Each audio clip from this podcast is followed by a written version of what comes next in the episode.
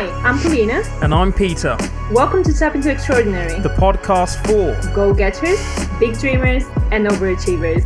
Join us as we discover what it takes to tap into the extraordinary.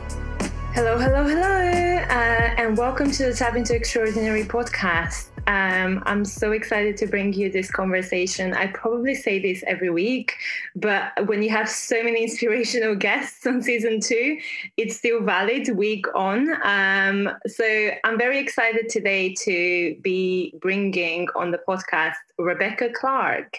Uh, so Rebecca is in my opinion, the definition of making an impact and still being very true to your purpose um, in life. And she is the founder of Happy Marlo, a community and digital platform which combines the best in emotional wellness um, for children aged 6 to 11 years old. She's also very seasoned social impact communication specialist with t- over 20 years exp- um, like expanding career across international uh, communications. So with that said, I'm going to let her introduce all the other amazing things that she's doing because I'm literally only reading one paragraph from her bio and there's another six. This is how much she's doing to make an impact and make the world a better place. Um, so, Rebecca, welcome to the podcast. So great to have you here. Thank you. Thanks, Polina, for that warm welcome. It's a pleasure to be here with you today.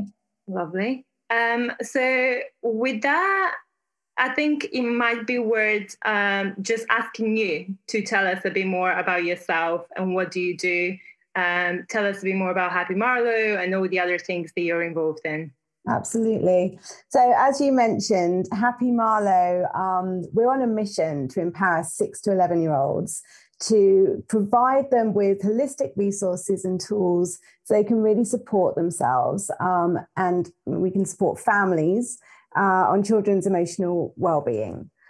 This idea came about before the pandemic. You know I, I, started to become increasingly aware i think we we all are really around the discussion of, of mental health um, but was really focusing on the fact that growing up um, is challenging. You know, there are inevitable ups and downs. It's a really difficult, tricky period of one's life. And I was very aware that for a lot of adults, grown ups, um, we can often be carrying around unresolved trauma or hurt from things that have happened in our younger years. And as I explored that further, I really felt that there's an opportunity that we can do more to support children while they're going through that period um, to really help them flex their emotional muscles early on and to put some resources, as I said, directly in their hands um, that they become familiar with and can turn to at, at, any time. So I mentioned we focus on, on holistic modalities. So Happy Marlo is around three pillars, if you like, of breath work, um, emotional freedom technique, which is also known as tapping, and the third being sound healing. Um, I'm very familiar with these modalities because I myself have used them and found them so beneficial. And what I love about them is that they're gentle, but they're hugely effective and impactful.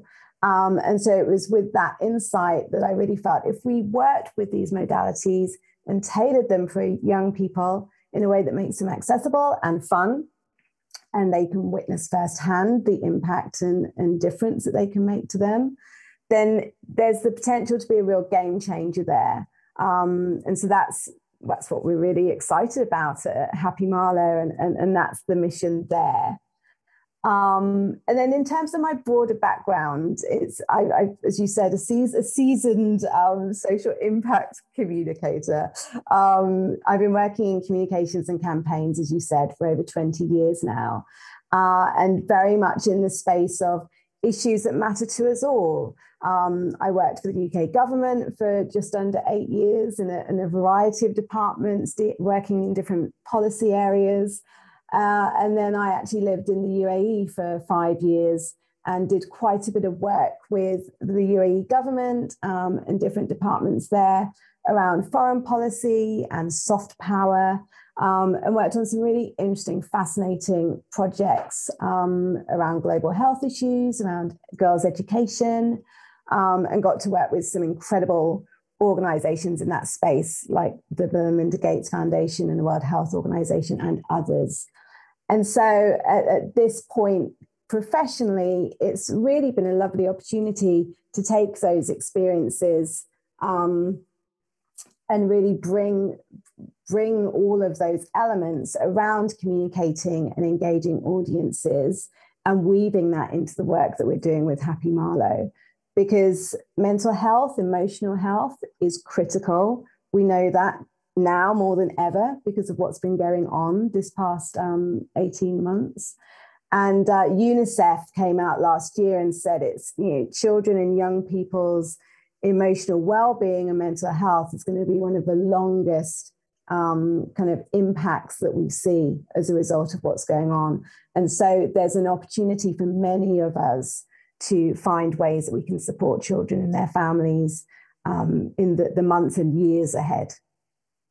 Listening to you speak there, obviously you a lot of what you do now is around making sure that there's a positive positive impact. I mean, certainly for for children, they said that the first five years are really important and really impactful.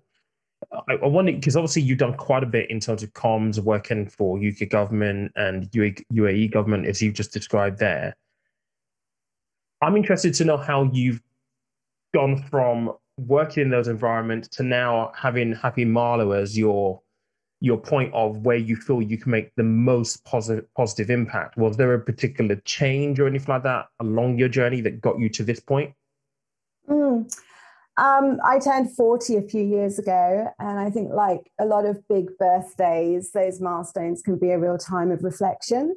Um, and I was really excited about turning 40. I saw it as a positive thing, but I definitely uh, felt that there were some changes that I wanted to make in my life. And as I said, I've been having a really great time doing working on lots of different projects, working with big organizations.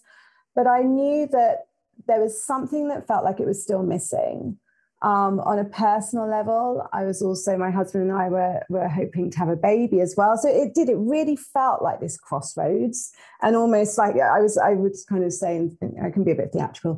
You know, it's the second part, it's the beginning of a second half of my life. Um, and so that was wanting to to have a, a, baby and start a family, which we we do have a little two year old, which is lovely. Um, but I also felt that in some ways, I don't know, at times, I think like many of us, I could almost, I was almost compartmentalizing some of myself, you know, not to say that I was a completely different person at work, because I, I wasn't and I'm not, but I really wanted to find a way that I could bring all of the parts of myself into my work and the impact that I'm creating. And so it was at that during that period, you know, turning 40 and, and the next kind of 18 months really of exploration and, and getting curious about different things and asking questions about, well, what does that look like? Um, and what could it mean? And um, a couple of things that came up. You know, I would describe myself as a spiritual person. Um, it's not an accident that um, Happy Marlo is kind of rooted in these holistic, but I will say science backed um, methods because I've always been very open and, and curious to different ways of doing things. Um, to give some context, you know, my early years were, were quite challenging. Um, I was taken into emergency foster care when I was 10 months old. Uh, and then subsequently adopted um, by, by, my family when I was three. Um, and so that, you know, presented some challenges in terms of growing up. Um, and I mention that because it was really, you know, as part of my own healing journey over many years. It took many different forms, you know, from going from traditional talking therapies or CBT to trying Reiki and tapping and sound healing and all of these different things.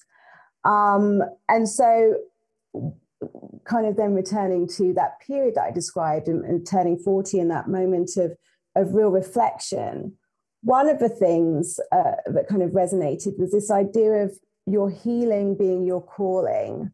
Or I think, as Gayle King, Oprah's best friend, would say, your message, your message. I don't know if I've attributed that to the right person, but I found that really interesting.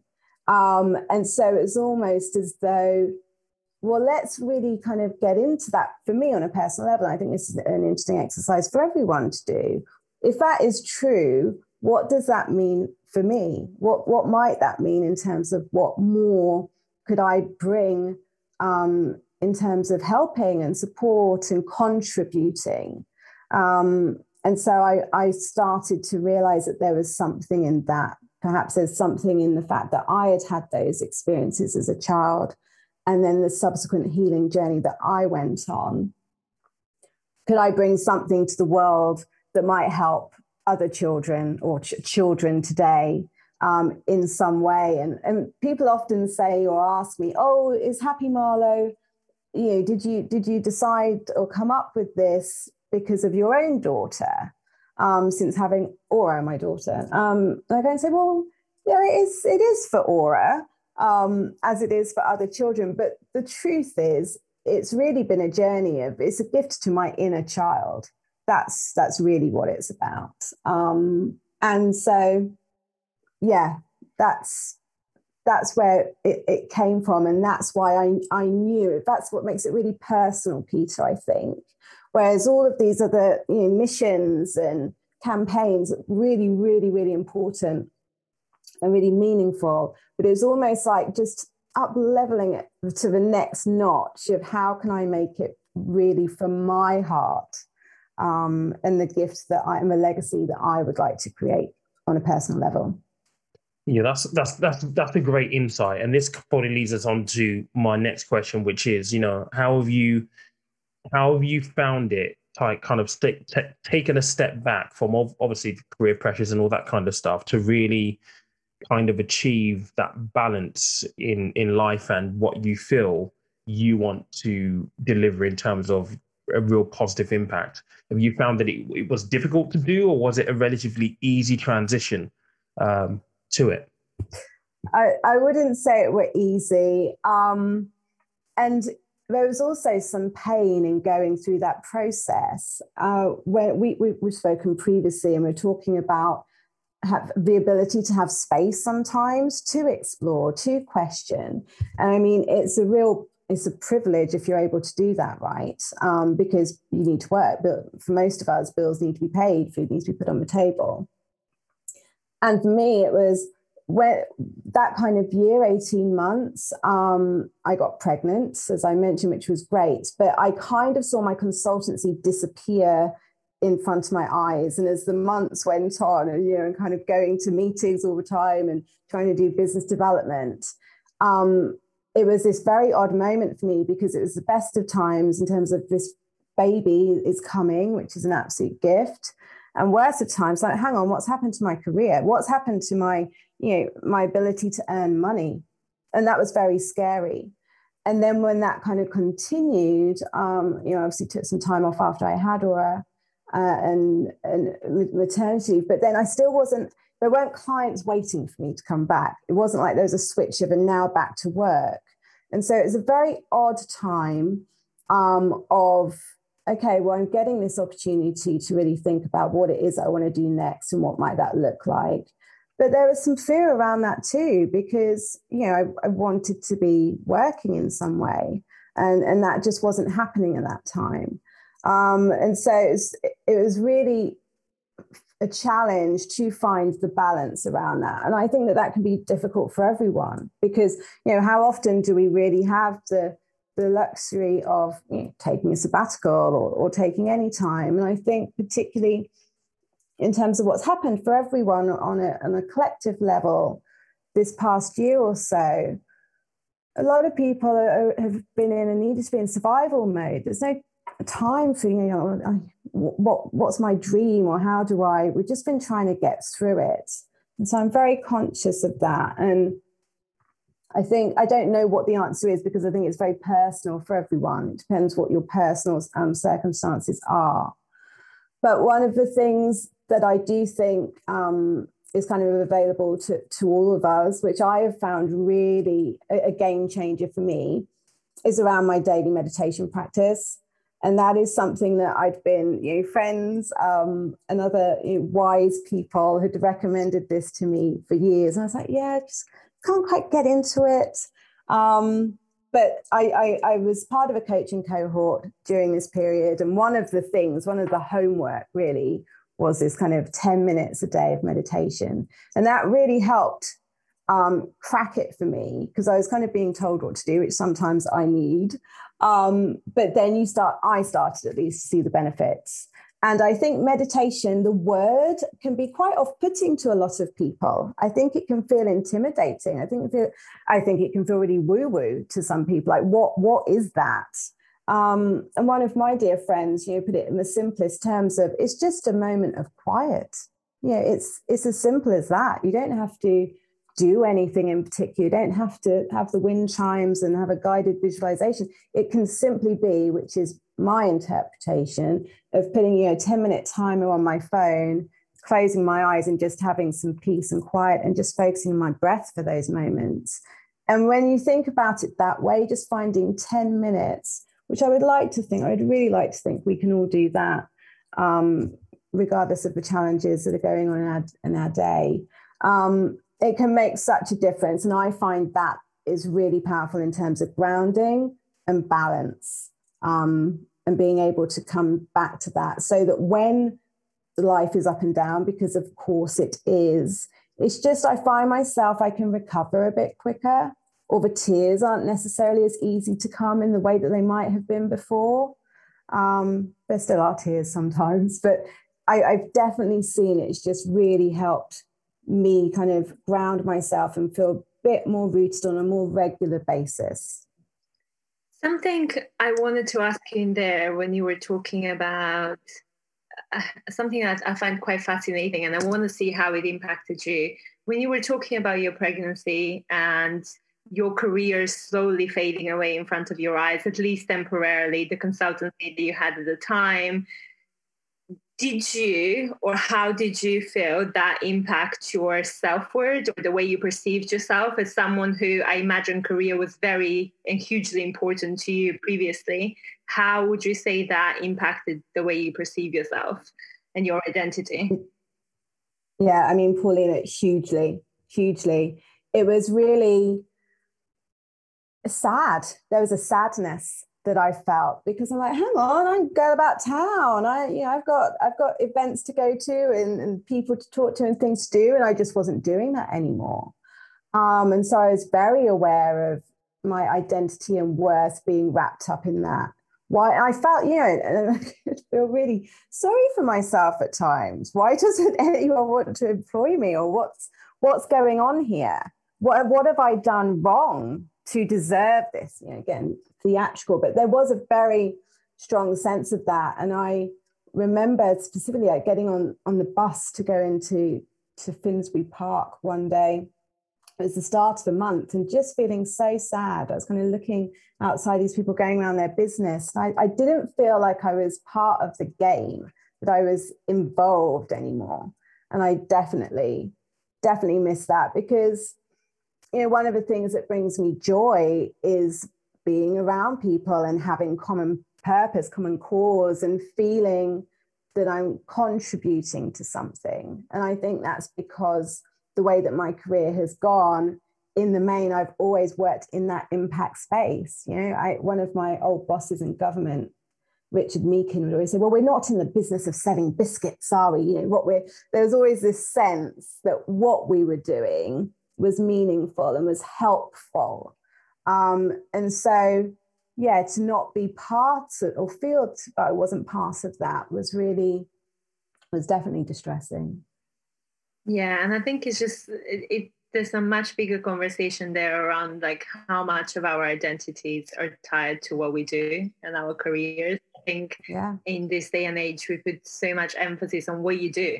Like the minute you meet someone new, the first question we ask is, "What do you do?"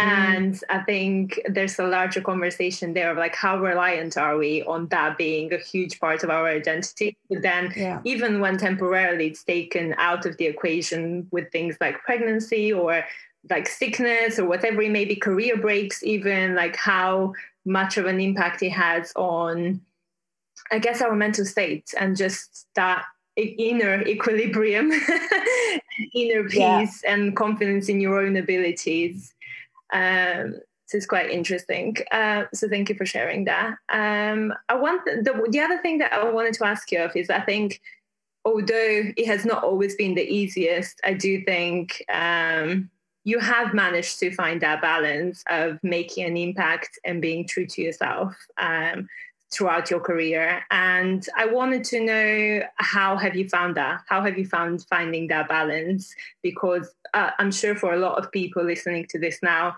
they would be thinking, well, it's one or the other. Like it's really hard to be true to yourself and still be making an impact at the scale that they may want to do. So, mm. I think there is something around being really honest with yourself. So honest, you know, knowing first of all, you've got to know yourself first of all um, to be true to yourself and then make decisions accordingly in line with that. It's almost like setting yourself a, a, little list of criteria. Like if I take this opportunity or if I you know, work for this company, is it going to deliver A, B, and C for me or not? You know, it's that concept where people talk about is it a hell yes or is it a hell no? And if it's not a hell yes, then you shouldn't be doing it. And again, that can be much easier said than done because sometimes you might need to take a gig because you need the money that month or whatever it is.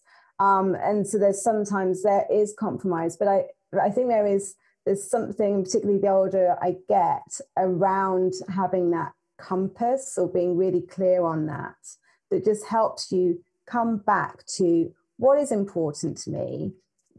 Is this allowing me to maintain my integrity? In terms of what I'm doing? And is this going to bring me some joy? Because that's really, it's a really important thing. Um, and even when you're doing serious work, it doesn't mean you need, we need to be serious all the time. It's actually very important that we can find ways, you know, through creativity, through human connection with the other people that you're collaborating with, that we're bringing joy, that we're bringing light to these things. Otherwise, it's too much and I think it can actually end up being counterproductive. I would I would agree with that. I think everything is compromised to a certain extent, and you have to kind of find where you feel comfortable with that balance between tipping between what you feel is true to you and what actually isn't. But it's always going to be a moving kind of like target in most uh, circumstances. Uh, I, I completely agree with what you're you're saying there. I guess in kind of like we ask this as the last question to every episode, and we get different answers to this question. We'd really love to know what your um, what tapping, what extraordinary actually means to you personally on your journey. Well, when I was thinking about this, and when I think about extraordinary, what one of the things I find really extraordinary is the human spirit and our ability to bounce back or to keep going or to have blind faith.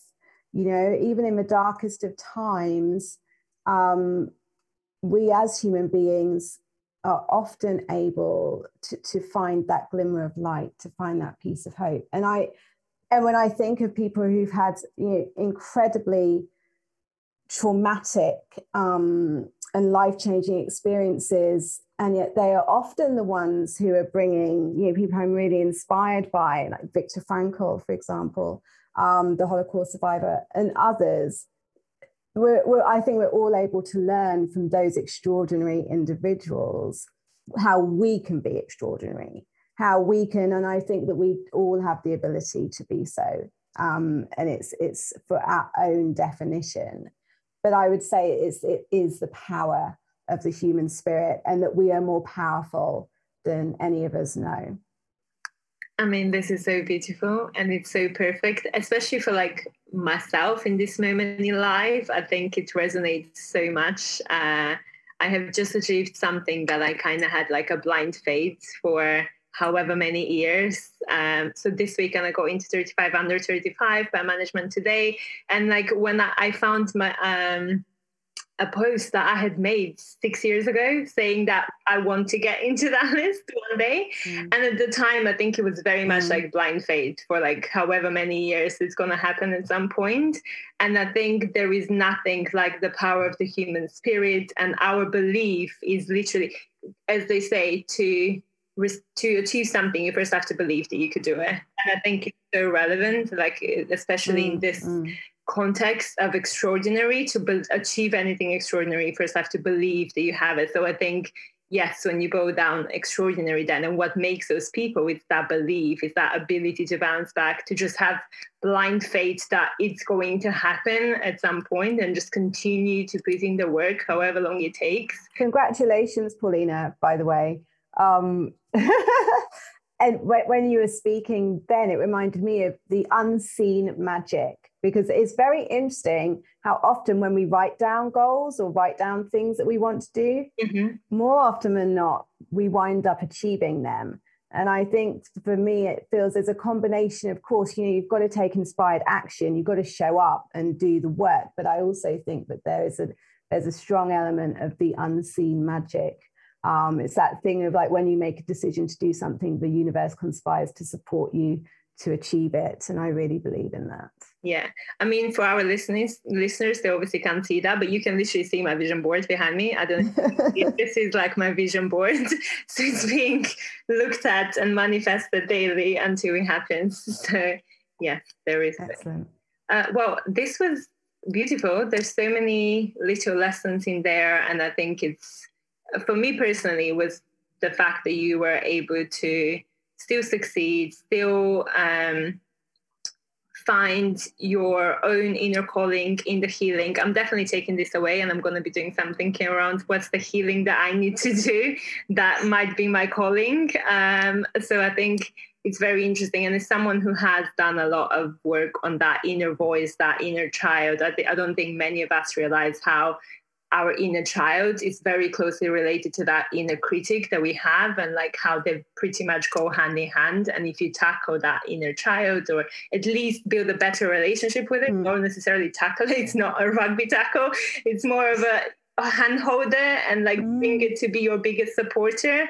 You can have a much better relationship with your inner self and which can then help you achieve a lot more uh, and go further in life. So um thank you so much for sharing everything that you just did and some of your personal experiences around the difficulties you faced on the way. But I think there's so much for people to take away from this. And I do hope they find this inspirational as I did. Yeah, actually, before we leave, uh, Rebecca, why don't you let us know where we can find you and where listeners can find you as well? Thank you. Um, so, in terms of Happy Marlo, we are at happymarlo.com. Uh, that's M A R L O. If you're on social media, please follow us um, at Instagram or Facebook, and that's at Happy Marlo Life.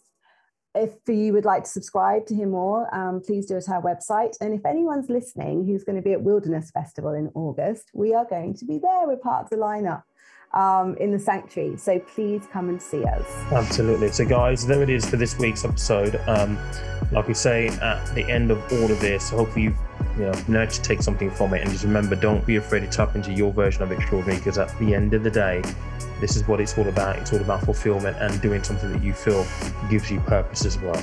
So, until next week, we will catch you later on.